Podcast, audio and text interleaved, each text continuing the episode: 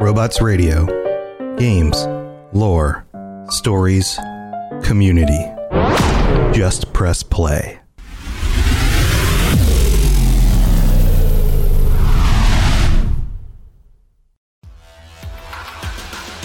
Welcome to the Cyberpunk Lorecast, where we brave scanning the net to find all the deep history and lore of Cyberpunk. I'm Toastie, a fixer that's new to Night City with a desire to jump into the details of this gritty setting. And I'm Genesis, an old school media tech with a love of character deep dives. Together, we will bring you the foundations of the past, the state of Night City today, and the news of the future. We've got incoming. Let's Delta.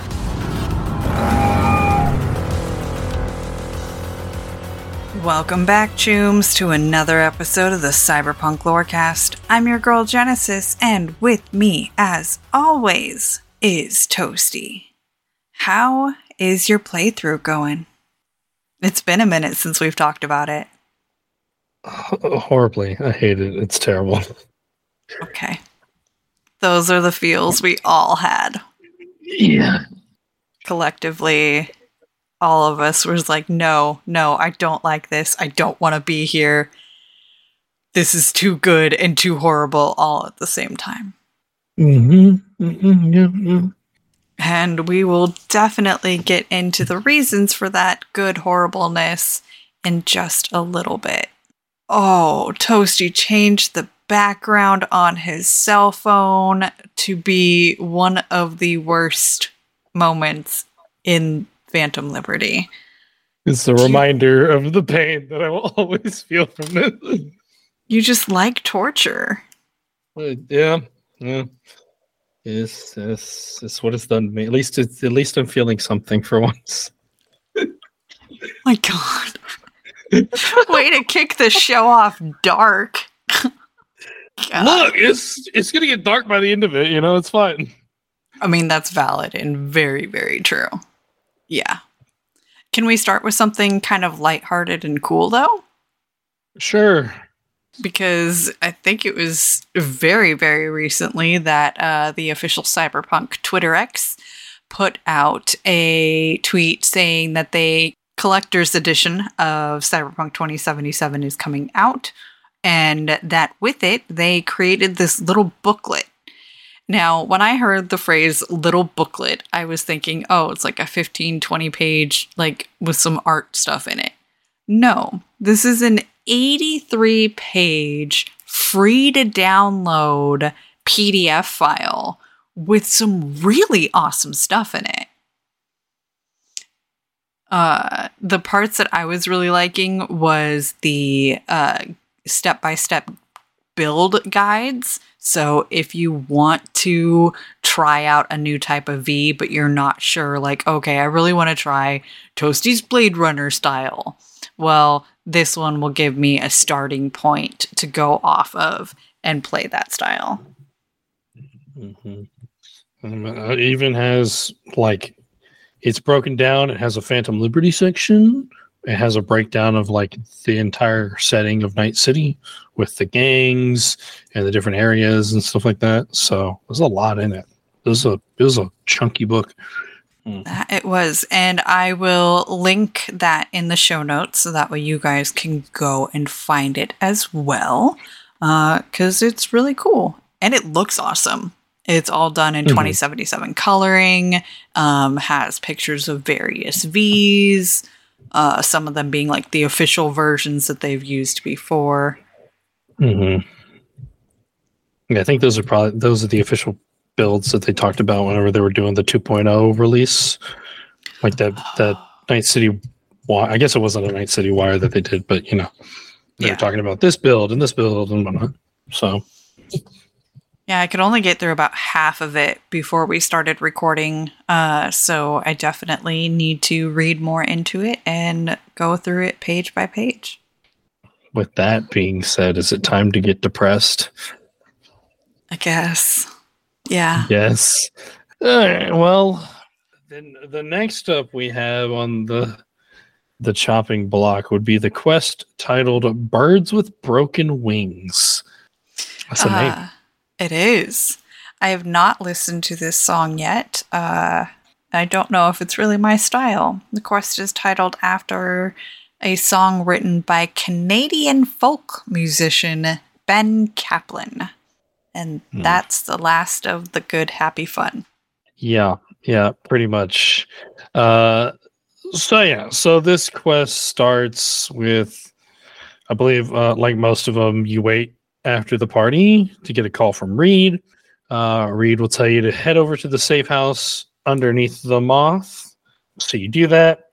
You can actually, when you go down here, you can linger behind like the corner for a moment and listen to Reed and Alex argue about how she doesn't agree with this or she has like her concerns with this this mission doesn't agree with the plan for it um, because and you'll come to find out once you join them after they're done arguing you come to find out that they had a job uh, back in that they did a while back in Colombia I think they said um, where they had to deal with a guy named uh, Luis Hernandez, um, where basically it was a botched, a bit of a botched job because uh, Alex was had to impersonate the engineer, um, but b- when they did their like screening program, they did not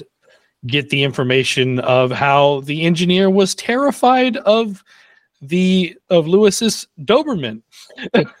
so she just was like, "Yeah, he's a good boy," and then sat down at the table and had three guns pointed at her back, and they were like, "The fuck? Who are you?" Uh, That'll do Yeah. it. and then she says she lied her ass off in order to get out, but they don't actually clarify anything else on it, and it's like. I wonder how this actually ended because of like I feel like you have to lie really good to get through that. But all right. Look, I didn't want to bring it up, but I've been going to exposure therapy and I've been really, really working on my fear and paranoia. So this is just another step. It's another step in my therapy. I gotta sit here and act calm with your dogs. Ah, that'd be pretty good actually. All right. I'll take it. I mean, we'll have to headcanon that because we don't get the actual explanation, unfortunately. Um, but it's fine. Uh, you after this conversation, because you can actually ignore this if you want. You don't have to engage in this, but like, uh, because Reed is kind of like we need to focus on business, but then Alex is like offering you the chance, and you can either sit down and listen, or you can just be like, "Hey, uh, uh, we need to focus on business." Um, but you talk about the actual plan on uh, what you're going to do with the twins. Um, and it is very apparent during this whole thing that Reed is still trying to save So Mi. Yeah, Um, he is always going to try and save her. Yeah, yeah. This is kind of, I think this is kind of like the point where we start to see the actual characters and their actual flaws in here. Because, yeah, there's been a bit of that before, but it's been kind of like, it's still been very like secret and like they're, you know, not really like revealing a whole lot. Um, but this is the quest where we learn quite a bit. Um, so yeah, he wants to save her, even though she's effectively committed treason and is like a criminal of the new United States. Um, he still thinks that he can get her out of this, uh, like he has always done. Um, so you get the mission briefing, and you have to go link some transceivers in order to uh, find out where or find out about the twins car or something like this this part's kind of just a weird like side bit that's not really important um there's a bit of fun with it oh god jen So much later on, you asked me, why does this Ashley bitch hate me so much? What did I do to her? This, this quest is what you did to her. The transceivers Oh, and locating the car is what she was in charge of protecting, and that's how you dicked her over. Mm. It's fine. I don't care about this random person, anyways. okay, well, we we dick her over. There's a bit of like a fun um interaction here where you can end up talking to like some little kid um and they try to extort you for a shit ton of money to tell you where the the box to like hook in is at. Um and you can convince them or you can basically tell them no and they'll like drop the price uh to like a thousand eddies and you can play a game of like hot and cold for it. Um Mhm.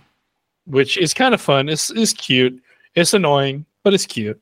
Uh you know whatever. Kids being kids they got to live in this city anyways. Um but kind of the big thing before this and it is optional you don't have to do this um but uh when i think when you hit the first transceiver like the first building you will get a call um or a connection to the relic from So Mi uh who wants to meet with you. And you can do so um, of course, I did because I want to do like every part that I can do um, to get like the most perspective. But uh, I thought it was very interesting because it's a very like secret thing, and it's talking about her like showing that she trusts you is the reason why she's doing this. Um, so you can meet up with her, and she will show you her old I guess like apartment or safe house from when she was here back in the Unification War.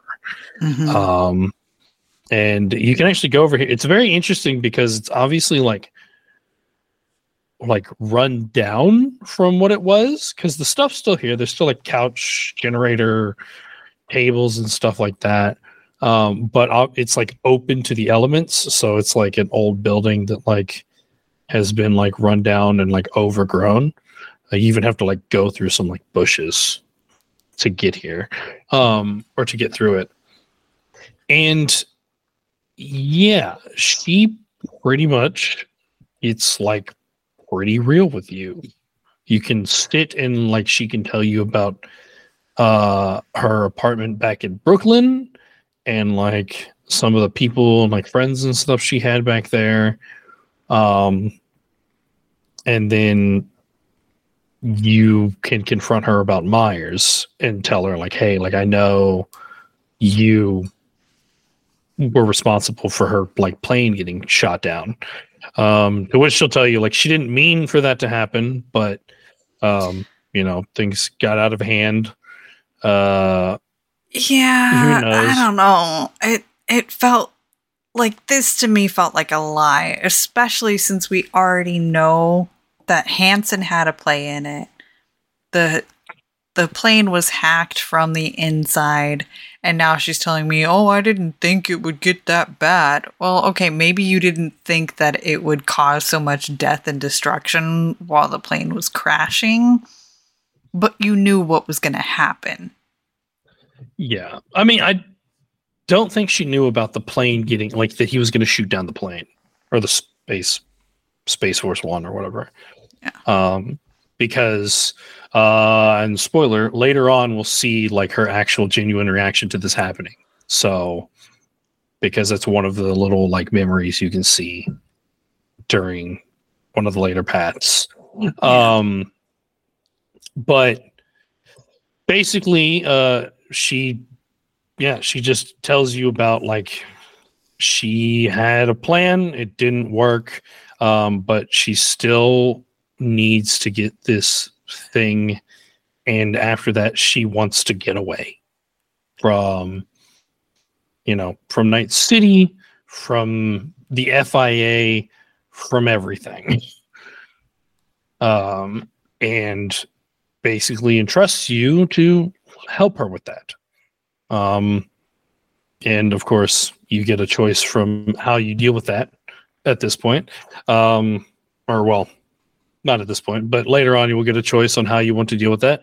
And it was just a very like real and like personal moment uh, from her. And I'm going to start making the distinction now because they make a point to make the distinction later that uh and I will say that this is a very real moment from So Mi Mm. because Songbird and So Mi aren't exactly the same people. Yeah. And Yeah. We'll start to see that later. and So- because V uses them kind of interchangeably, saying song and songbird, So Mi, things like that. But I feel like Reed definitely makes a very distinct when he's talking about his friend, his mentee, the person that he truly cares about. That's So Mi. The netrunner, that songbird. The one who's mm. trapped with all this Blackwall bullshit. That's Songbird. Yeah, and the thing is, is that also shows like the flaw of care because like Reed thinks he cares about So Mi, but he only he does actually end up only caring about Songbird. Because he doesn't understand the things he did that like she perceives him basically giving her an impossible choice that ruined her life and took her away from her home. And you can talk about that like whenever she tells you about like her place back in brooklyn um like you i didn't i don't know if i'm assuming you maybe get an opportunity for all life paths here i got a nomad choice in Mm. this conversation because she asks, Is there any place you call home? And you can tell her, like, there's no place really, but there's the people, the family that I consider home. And she, like, it, it makes it even puts quotations around home. This makes a whole very important point of like, Brooklyn was her home that she got ripped out of. So it's just it, it's like her basically showing you the side of like, yeah, all this like FIA bullshit. I hate this. Like I just hate all of this. But, um, and I never wanted to do it in the first place, but I didn't have a choice. So, and we'll see that later on as well, depending on what path you take. There's there's a lot. There's a whole lot.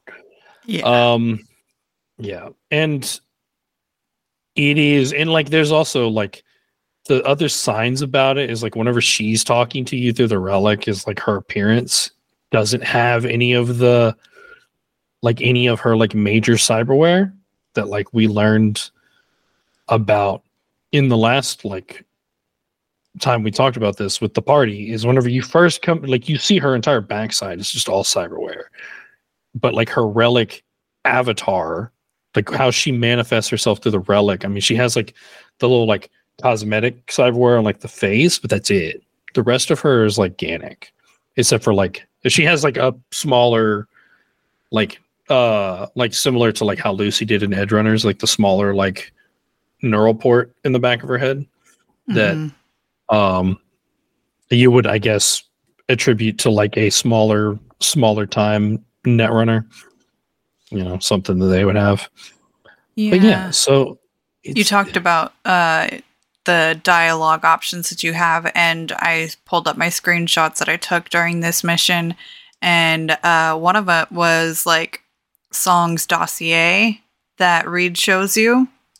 Mhm. um uh an incident report from earlier uh attempted blackwall breach uh summary monitoring of traffic around node 54-d alpha revealed a number of abnormalities agent rapid fire report reported a b13b blackwall breach with a possible k41d unauthorized data transfer. Further investigation uncovered multiple other possible abuses of authority. The scale of this activity remains unknown. Logs and data analysis transcripts are available in the databank. yeah i don't know exactly i can't remember exactly what point if this was back at the party or if it's at the start of this we like do get we find out that like her shit that which her tangling with the Blackwall was like by order of myers Mm-hmm. Like we we have now learned that that's like part of it. It was like Myers was fucking around with a black or like having her fuck around with the Blackwall, which is a big no no. Yeah. So yeah, she's like all of this stuff, her like her problem because you know she's trying to find the cure through the neural matrix for her Blackwall entanglement was also something that she had to do against her will. So I don't know. There was just a lot of like it was at this point, this was the scene that really like got to me with like really like empathizing with her. I guess maybe not even empathy, just but like just making me care for the character is like realizing that like she didn't her choices haven't actually like really mattered up to this point and now she does have some choices and sure she's fucked up for sure. But like like she's been a like basically a, a a weapon like a gun that they've just been pointing in certain directions this whole time. So like i mean with how many I, i'm wondering at what point was kind of like the breaking point for her. I think considering like the the gravity around like you know the them showing us that like small like film before the release of Phantom Liberty of her having to like basically hit like the execution on like Reed. Wondering if that was kind of the point that she like stopped wanting like stopped listening or started trying to like find her way out. But yeah, so after this, um I think you do have to do this part before you link all the transceivers. I'm not entirely sure. Um I immediately did it on my playthrough. Like the moment she called me, I was like, uh, I'm going to go divert to do this. Um, but after you do that, you can actually you get a, call from Alex, who tells you to go meet up with her back at the Moth, um, and you can have a drink and get like a bit more of an insight into her character. So really like nice, like just fun conversation. Um, you can flirt and then apparently V doesn't pick up on the flirting. Mhm. yep. Um, but you can also have a little dance with her as well. So it's it's cool. It's cool. It makes you like Alex even more, uh, which I already did like her at this point because she was she's just like the other like half of thing, like the actual like the realistic one. I think the Mhm. one that like kind of showing you like how like because Reed's been like lying to you this whole like, this whole time, or like playing his cards really close to chest to his chest, and like she doesn't. I think she's been out of the game so long she doesn't play that anymore. She Yeah. she's kind of more truthful. Yes. Alex Alex is that. probably the most honest character out of all of these people. Yeah. Well, I would say other than Mr. Hands, because Mr. Hands tells you pretty much upfront what he wants and why he wants it. But Yeah, but Mr. even Mr. Hands puts on a facade because he doesn't like you can you know what he like how he actually is, but he like shows you a different like face. That's true. It's Yeah. like he's just like a super adorable like father, but like he never tells you about that, No. which I was so upset about. I've finished all of this stuff and all of his gigs and whatnot at this point. and I'm sad that he never actually tells you, or that never comes up in conversation. It's like Yeah. what? I, you can't even ask him about it. I but I also feel but- like that would kind of be kind of threatening, you know, like, oh hey, tell me about your kid. Coming from V, the mega merc, I know that you have Yeah. somebody that you care about. Yeah, but it's like it's fine though. I mean, he's super. He he is like a super cool guy. He like he does play business. Like it's very much business with him, but like he's very res- and I it makes sense because at this point that you're working with him, you've probably done quite a bit in like the Night City or the base game or whatnot. So like him being like super like aware of like how effective you are as a merc and your status or whatever, so treating you with more respect than you have gotten by anyone at this point Mhm. like which is, is cool like it i do like him a lot he's just he's just a cool fixer probably my favorite fixer at this point so Yeah, but Alex is also very upfront and tends to be pretty truthful. I don't think that we ever really catch her in a lie or trying to be just outright deceitful to you. Um, Mm-hmm. And dancing with her is fun. And yes, I wish that my V wasn't such a blockhead and maybe could have at least made out with her. I mean, shit. There's no romance. Yeah, there's just nothing that you can do about it. I don't think so. Um, it's unfortunate. It'd have been cool, but oh well. But the last thing that we do learn is that it's time to go change our faces. Yeah, so that's how this one kind of like wraps up. You go change your face, get that like cool tech installed.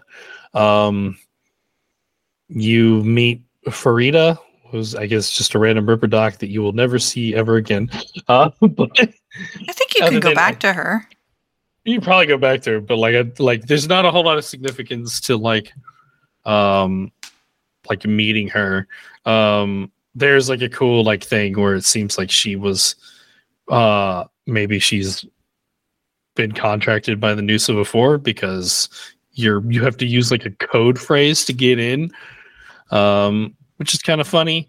Um, but yeah, and then Reed's there, and he basically gives you this thing called an icebreaker that you're supposed to use on uh, Songbird to like knock her out during the transfer.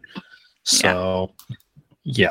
So this is your, uh, this is you betraying her, and yeah, no, he's this whole time. This conversation too is like all about, and we'll learn very quickly, like after like all of this stuff kicks off, that like he keeps on talking about how like he'll he's willing to like uh or like he's gonna help her after we do this uh he knows people that can help her like other clinics in like europe and stuff like that that he can like take her to to like get her fixed or whatever. And it's like that's that's his whole mo is like he's like he wants to fix her. Like he or save her. Like that's that's always been his his thing. Um, and he just doesn't realize because you can tell him too. You can tell him what she told you and what her plan is, and like he just still doesn't get it, like Mhm. where she's at. He thinks that he is the solution. And it's so hard to know where his mindset is at and whether or not he is. co- I want to believe that he's coming from a good place in his heart. You know, like that he truly believes this and it's not just like, oh, I got to convince V. Because if I convince V that I'm the good guy, then they'll follow what I want to get done because it aligns with what the president wants. You know? Yeah, I mean that's like his big fault, right? Is like he's loyal to an extreme fault, and so much so that I wouldn't even call him. I wouldn't even say that he is a loyal person. I would say that he is an obsessive person. Mm. he's he he has an obsession with like helping and saving that he sees as loyalty. And in a sense it kind of is but it goes beyond just loyalty that he seems to think because he is such a loyal individual that he is this way that everyone else falls into the same. Like like the people that he's associated with. Like he thinks that because he is myers is going to be. And it's like bro we've seen that she's not at this point. Um and like yeah i will also say like just a side note uh, like now that i've played all this shit and whatnot and we're not going to get into it yet today but like i remember back in that episode and i think they they fucking got me. That's whole part of the whole thing is that like i said i liked myers. I fucking hate her so much. She, I wish so bad that she was like I. Uh, I'm tempted to go back and just like get the call from Songbird to help the president, and then just do nothing so that she dies. Um, because if you wait two days in game after like the plane crashes, she dies, and I'm like, you know, maybe this is the best ending here, honestly. Um, but that's besides the point. We'll get more into that. I'm sure I'll fucking rant about her bitch ass so many more times. Um, but yeah, like she's shown that she's not. She had you killed before Mhm. because someone had to take the fault. Like if she was as loyal as you are, she would have stuck her neck out for you and done something to save you from that fate. Yep. Or at least made sure that you've been getting paid for all these years that you've had to be deep undercover. Uh, making sure that you had resources. Like, there's a lot that you could have done, Myers, and you didn't. The loyalty isn't there, but he's just so blinded. Yeah. Which I mean, obviously, that makes for a very compelling character. A character that has like these extreme faults, but it just sucks because like you can see where his perspective and his faults have led him and where like So Mi like the perception she has of what he's done for her. Yeah. So it's rough. It's S- so much good character development and growth and that is i mean it's it's the missions and the dialogue and the things like this that make this expansion so good. So Mhm. good. All right. I think this is a good spot for us to take our mid break uh, listen to some sponsors of the show and shout out all the people who make this thing possible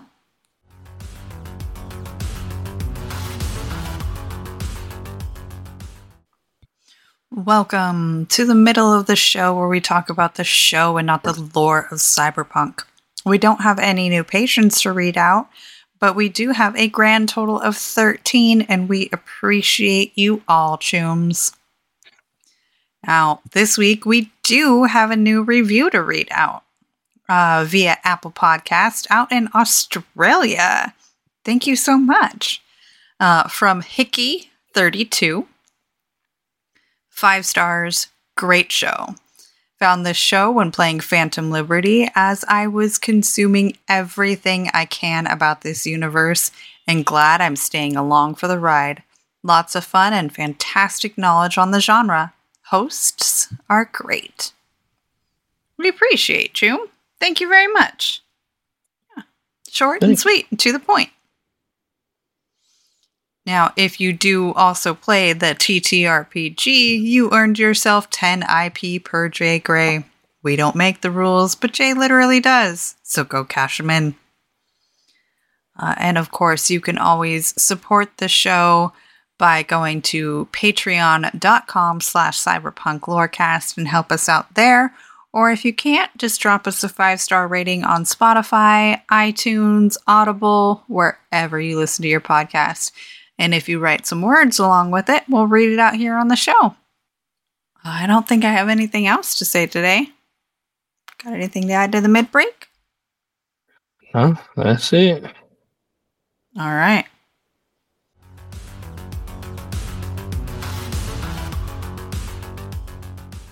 All right, Toastie. We are back in it. Now, I've seen that face before. I've seen that face before. The quest is titled after a 1981 song, a single by a Jamaican singer, Grace Jones. Now is oh, it is the Grace Jones. Mm, okay, I am in love. I'm going to go listen to this song just to see. Grace Jones is amazing and gorgeous and a model and a singer and who okay. Uh very, very popular. I think you would totally dig their look too. Uh, maybe. No, but I'll, I will go give that song a listen a little bit later. Um, because we've got to talk about the very quick-ish mission um that the song is or that the quest is named after. Yep. Uh, so this quest, there's not too much to say about it. Um, you got to post up and wait for the twins' car. You have to scan a bunch of cars to make sure, you know, which one is theirs. Um, I mean, their car looks very unique compared to like every other car that comes through here. So once you see it, it's pretty obvious. Mhm. Um, and you just follow them until the, like they stop at a point, and you go and you hack into it, hide in their trunk, and like like hook into the camera connections, and eventually will like hack their car and drive them to the point where Reed and Alex are at. Um, you can just kind of you can listen to them talk about Hansen for a bit, um, which is you know that's nothing really significant. Um, but you know it is interesting if you just want to like watch them. I don't know what happened because I do it like I've done it twice now and I've listened both times. Um, which also like by the time I get to where I need to go with the car, like the them like the hacking meter of them gaining control of the car again is typically almost up. So I'm curious as to what might happen if you try to hack them at the first opportunity. I feel like you wouldn't have the amount of time because you'd have farther to go. Mm. I also Yeah. wonder if it's based on your own net running ability. Maybe. I'm not a very high netrunner, so that's maybe have a shorter meter. I don't know. And I don't know what happens if they gain control of it again. That's another thing that I'll have to test that and see. Yeah. Um, so I'm sure there's a few options that happen here. Um, but for most part, what I've done is just like, you know, listen to their conversation, hack them at the last possible minute, and drive them to the point. Uh, to which they get dragged out of the car, and Alex and Reed fucking put bullets into their heads. Yeah. Yeah. Very cold hearted, very stone cold killer, very, very not cool. And even V is like, whoa. So when I picked the dialogue option of I'm not too comfortable with this, Alex throws the flippant comment of what you've never searched a dead body before. And that wasn't the response I was expecting. I was like, I was not okay with the straight up murderizing of these people. I thought, you know, hack them back, take them out of commission for a little while, lock them up in a closet somewhere. I don't know, restrain them. I didn't think we Yeah. were going to straight up murder them. Yeah, and like you know, it it is very like uh, because it's vocabulary time with Toastie or whatever. It was just a very like apathetic, cold blooded murder. Like there was just they don't care like at all. It's is routine for them. Um, and like I don't think you're supposed to expect it because even V does it. Like with Yeah. all the stuff that you could have done, like the stuff that I've done with V at this point, um, and whatnot. Like even V, like the voice acting is one of like absolute shock. Mhm. And like you can present how you like respond to it. You can, I guess you can be a bit more like outraged or like, you know, whatever about it. But the initial voice line that you do not have control of is B- V being like, what the fuck? like, Yeah. like it's it's and it's just it's just the routine like zero emotion of it all and they don't like care and you can like yeah you can see there's voice lines for like you know like what the fuck we couldn't do anything else and they're just like it's it's just what needed to be done and it's like okay Yeah. Mm, yeah. it's- Yeah. I wasn't really comfortable with that one. Yeah, but I mean, regardless, you put on whoever's clothes. Um, apparently, if depending on who you're playing, um, the uh, for female V, you will impersonate Aurora, and male V impersonates Emmerich. I believe his name is. Um, yeah. So you can get two very different uh like i guess experiences to this quest um so the next quest it moves on to the next quest pretty much immediately after this like i said it's a very short one uh onto firestarter We didn't start the fire. uh, but in this case, yes, yes, we did. Isn't there also a weapon called the fire starter? It sounds familiar, but I'm not entirely sure. Uh, okay. The title of the job comes from the Prodigy song Firestarter from their 1997 album The Fat of the Land. Hmm. Prodigy is an English electronic dance music band. All right. Cool. Well, now that we've gotten that out of the way, uh, on to Firestarter. Um, we actually didn't start the fire in this one. Uh, Songbird is the one that does. Um, or we'll get to that anyways. Uh, so yeah, so you drive, you, you get in uh, the twins' car, you drive on down to uh, Hansen's base. Uh, you can and you pretty much just walk in. Um, one of his lieutenants or something kind of like leads you to him. You can kind of get a look at like the inside of the place and like stuff that they're up to and whatnot. Um, he gives you a bit of like exposition on like what like Hansen has been doing since like they stayed behind during the unification war. Um, and it's just kind of you just being in character. Uh, Reed also kind of on like in your agent is just like, hey, like stay in character or whatever. Um, Mhm. which you do have a little like portfolio thing off in the corner that you can like reference um, for very important things. Um, but eventually, you do meet up with Hansen, uh, and you can sit down and have a drink with him. Um, and he will test you on things, and you get to pretty much see how good you are at playing the role of whoever you are put in the shoes of in this situation. Um, I was, like I said, I was I was female V, so I got to play Aurora. Um, so I got to tell him about how Emmerich and I have a horrible hangover.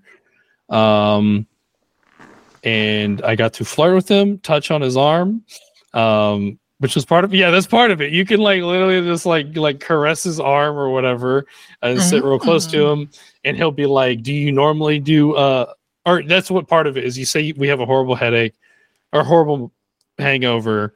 Um, and he's like, I thought Emmerich didn't drink, and you're like, no, he doesn't. But whenever I have one, it's hell for both of us. And then he's like, Do you usually perform, or do you normally do jobs like this with a hangover? Um, and that was the flirtatious comment. Was I got to like touch his arm and be like, it, "It's my first time, I promise." Uh, which I'm sure there's innuendo there for that specific per- specific reason. Um, and then he'll like question you. Basically, he's testing you. Um, I think it's a little weird that he's testing you, um, considering that you were at the party before. But I guess with the FIA people around, he has to be careful. Um, Mhm. but like I, I mean he's asking all these questions he asks about aurora's time in like prison um he like tries to like bait you by saying like you know like there's this one person that was like wondering how you were doing um to which i did on the first time i did fuck it up by saying like oh yeah like that person and then he was like no actually her name was this and like i got to be like aurora and just be like uh, actually I didn't pay that close attention to these fucking people. Like, what do you? and he's like, ah, fair enough. Um, and then he'll like ask you about like getting him in touch with arms dealers, um, back in, uh, I guess France or Europe or whatever. Um, to which like I think I, I think I've responded with like, you know, the arms trade isn't classy enough for Emmerich and I. And he's like, well, if I pay you this much, and I'm like, well, if you raise it, uh, then maybe. And he's like, no problems. And I told him, I was like, well, you know, they kind of have a contract on my head.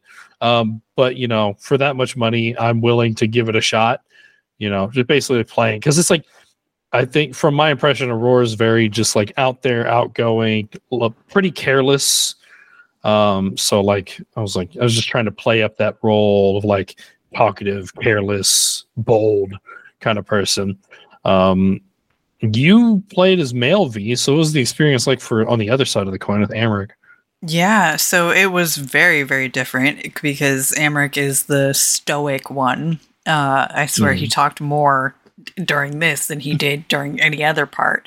Um, but It was the same for me. Alex talking as Emmerich, I was like, this man didn't talk this much, even with like, like damn, Alex, be careful, please. You're, saying, you're asking questions. Stop.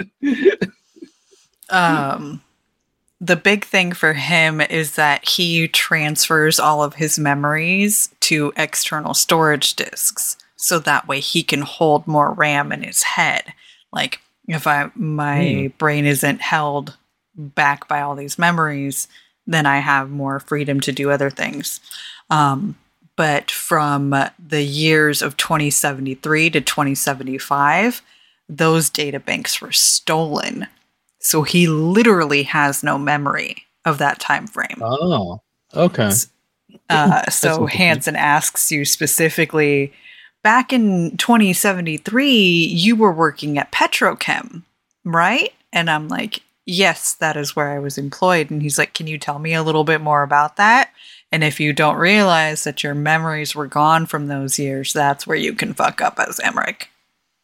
Yeah, and of course you have this like you have the thing um Mhm. that you can kind of reference, but you kind of have to be a bit more on top of it and remember what's on it because all, all these choices are timed.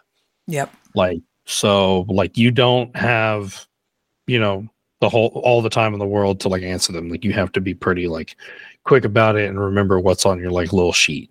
So that's where my fuck up came in because I was like referencing it, but like the with you know I I was like, oh yeah, I know that person. And he's like, no, that's she has a different name, and it's like, uh, you know, we'll just we'll just adapt here. Like it was easy enough. Like she, it was. I don't know how it would be for like. I feel like it's probably harder to try and like play that off as Emmerich, but like with Aurora and how like, you know, how she is, like just her personality is like, yeah, she seems like the type that would like have a friend in prison and not remember her fucking name at all.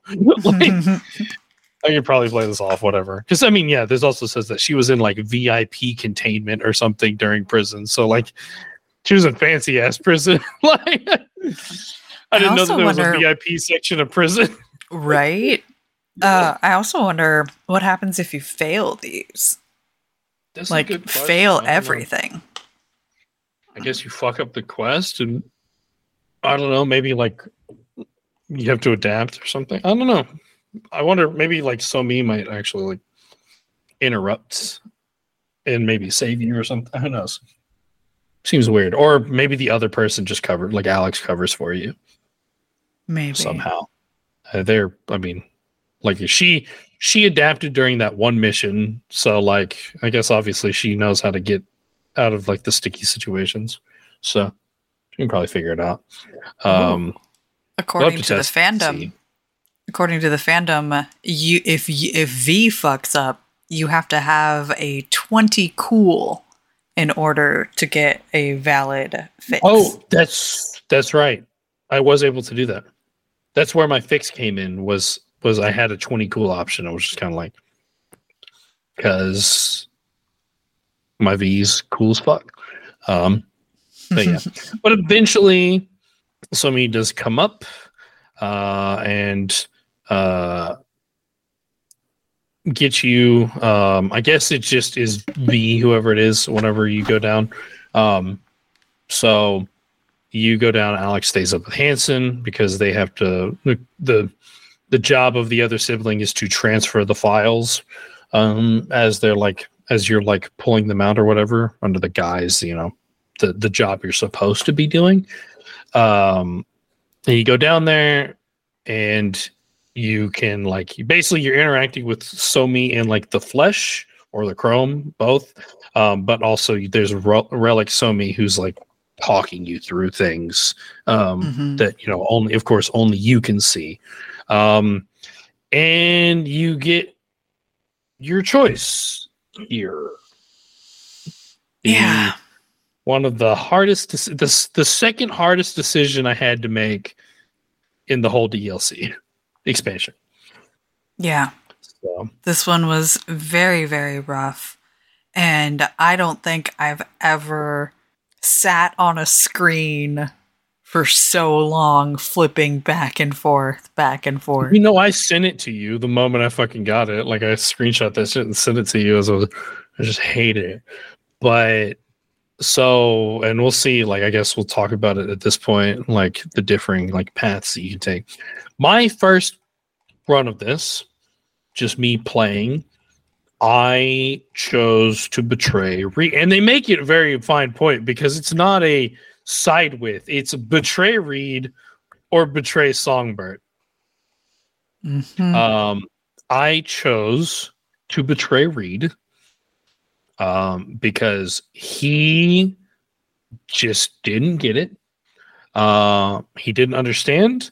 He's also been the least forthcoming with me during this point, or at least as far as my perception allowed, the least forthcoming. Obviously, there's some stuff that So Mi does not tell you until much, much later if you go this path, um, which, you know, we get to that when we get to that. Um, but I uh, sided with Songbird. Um, we managed to get the thing. She uh like taps into the Blackwall in order to like fuck up this place. Um, you can see Alex like killing Hansen up at the top part. This is part of it too. This will this is a very significant difference uh, if you choose Mhm. the other route. Uh, and then you have to escape the place with So Mi, who is using the Blackwall to like activate the defenses and stuff that are in the place uh, in order to help you get out. Um, so, and this part does play out pretty similar to the other side, like the escaping from it. Um, for the most part, except like you have the addition of So Mi and her using the Blackwall to use these defenses that you can like do. Like you, one of the first options is you can rotate the fans on like a helicopter and Yeah. like cut people in half um which is dramatic as fuck um but yeah you just have to escape this and once you get out you get out um Jenn, I would like to know what your first choice was. I love the fact that at every major key decision, you and I are complete opposite. I kind of figured. So I betrayed Songbird on my first run. Um I I was in the mindset of the corpo and I was like if I can help out Songbird and me in this moment, I'm going to. I felt like she was getting, and especially because we saw all of it, we saw the Blackwall stuff coming out, we saw her glitchiness, and I was just like, I need to help you. And to help you is to knock you out in this moment and get you the help you need. I I betrayed her. Yeah. So I was very much in my nomad mindset of, you know, like freeing her, freeing the songbird, you know, like that's kind of a big theme with this this expansion. Um so that was very much my thought is like just like help her get away because like that's what nomads do. Like they when when they, you know, come to like crossroads like this, like they can just drive, you know, they can just Yeah. drive away. So it's kind of I was I was kind of like we're both leaning very much into our characters at this point. So Um, but yeah. So and So plus I just like it was just she was just more real. She just felt like the more real character to me. And I was like, I didn't I didn't know where like the choices and stuff would come in later on. And I was like, if I do this now, does this screw her and put her back in the clutches of these people that were like manipulating her? I wasn't sure. So I went with safer option. Yeah. Yeah. Oh, Mm. I wanted them I wanted Reed and So Mi to have to be able to rebuild their relationship and that was the only way that I could see it happening. I that would have been nice. I have now that I've played from every I won't say every possible option for the expansion, but every major possible option for the expansion. Um, I don't. I would never want that for her because that the relationship was a lie. Yeah. Like they, Well, I know that now. yeah.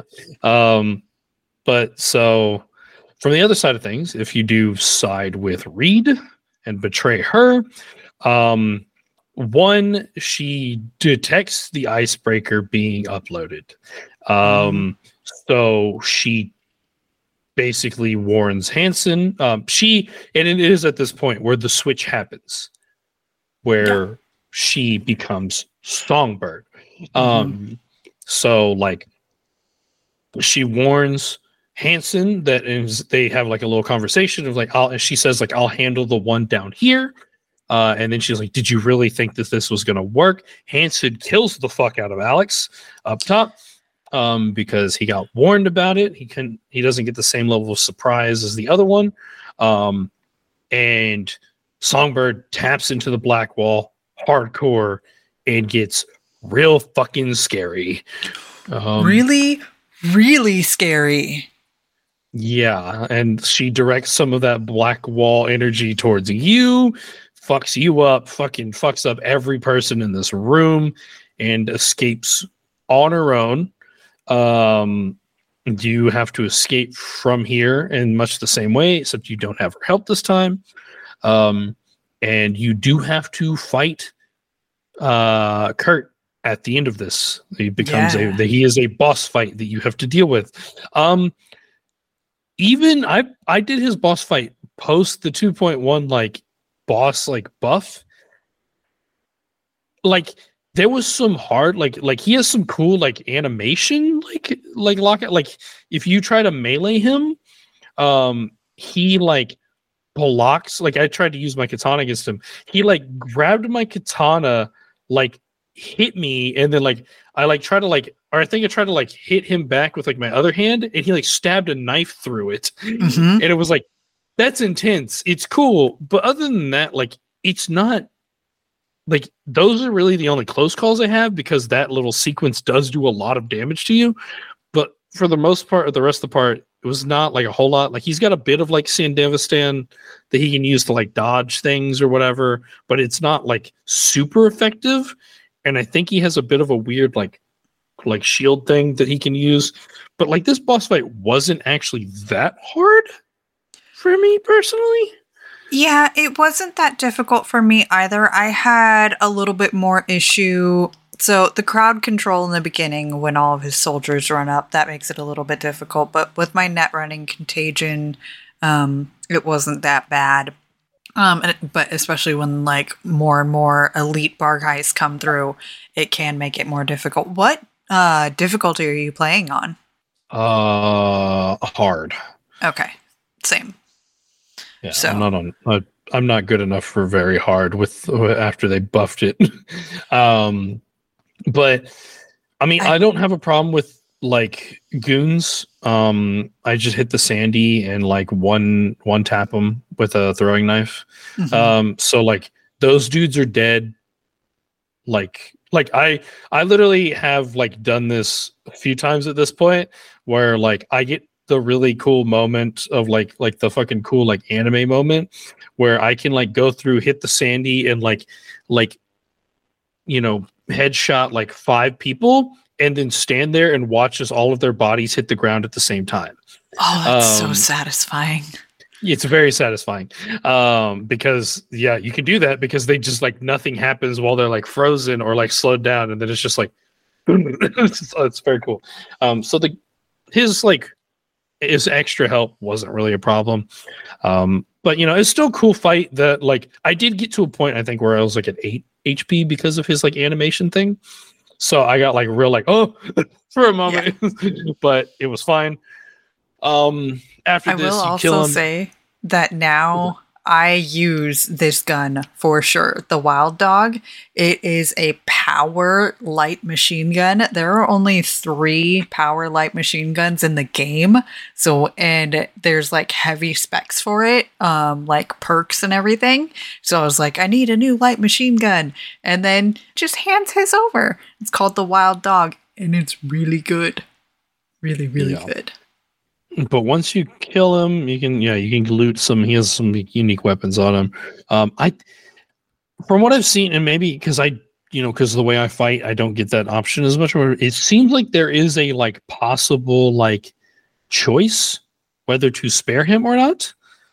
As I was seeing, like while I was doing a bit more like looking up on this quest line, there seems to be a thing where he like you can choose to spare him. Um, Hmm. I don't know what impact that has on the things. I didn't get that option uh because I was using a lot of very lethal blades. Um Yeah, I so he just kind of collapsed. Um but like uh, yeah, I'm looking like I looked through this like quest line thing. Um and there's very specifically like a thing where he's like on his knees and it says you can it gives you a chance to finish him. He may just die anyways. Like um like he may have like be dead from his wounds it, because it's a timed thing it looks like um so, so i don't know i want to oh, so i'm get to curious have to, a gory see finisher or not. Yeah. yeah yeah um but then you run from this and uh reed pulls up eh, in his in his vehicle and like picks you up uh and like you race out of here uh and then you can go up to a vantage point and watch as songbird is found and detained by max tac yeah. That's about the end of that mission if you side with her uh you just get out and then she'll like uh i think you like get, get her in a car and she like goes off and then she will call you later. So. Mhm. Oh, so good. And I love that Yeah. we have such different paths that we both took on this and that we will be able to continue down that way and talk about our personal playthroughs on both of these. Um, Yeah, I, there's not much left for my personal playthrough um, because it's actually a significantly shorter quest line if you side with her. that's true. So, Yeah. All right.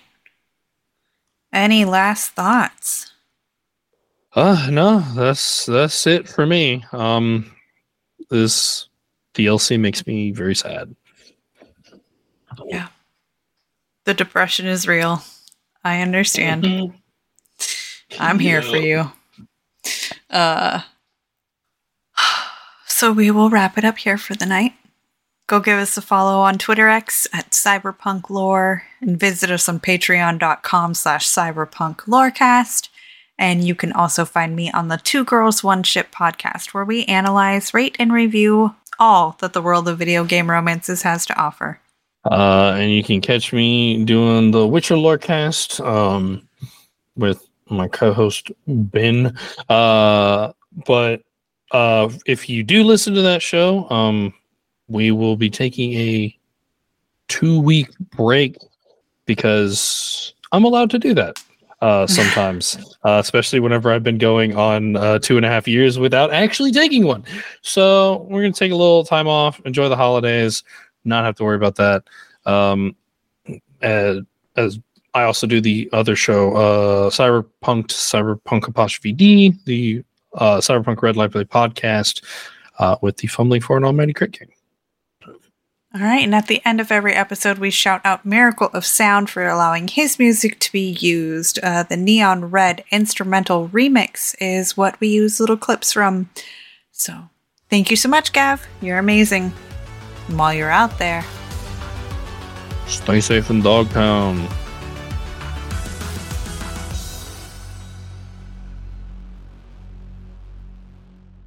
How well do you know your video game lovers? Have you ever wondered how your video game baes stack up against all the other delectable digital dates? I'm Genesis, the girl whose motto in life is love, laugh, tequila. And on Two Girls, One Ship, we analyze, rate, and review all that the world of video game romances has to offer.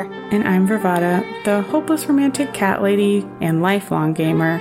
But you should know that our podcast centers on character and romance analysis and doesn't shy away from exploring the fun of physical connection. Or from the deep emotional connections built between two characters using specific in game dialogue and the overall narrative journey. So join the two girls, one ship shipsters, and remember beauty is in the eye of the controller.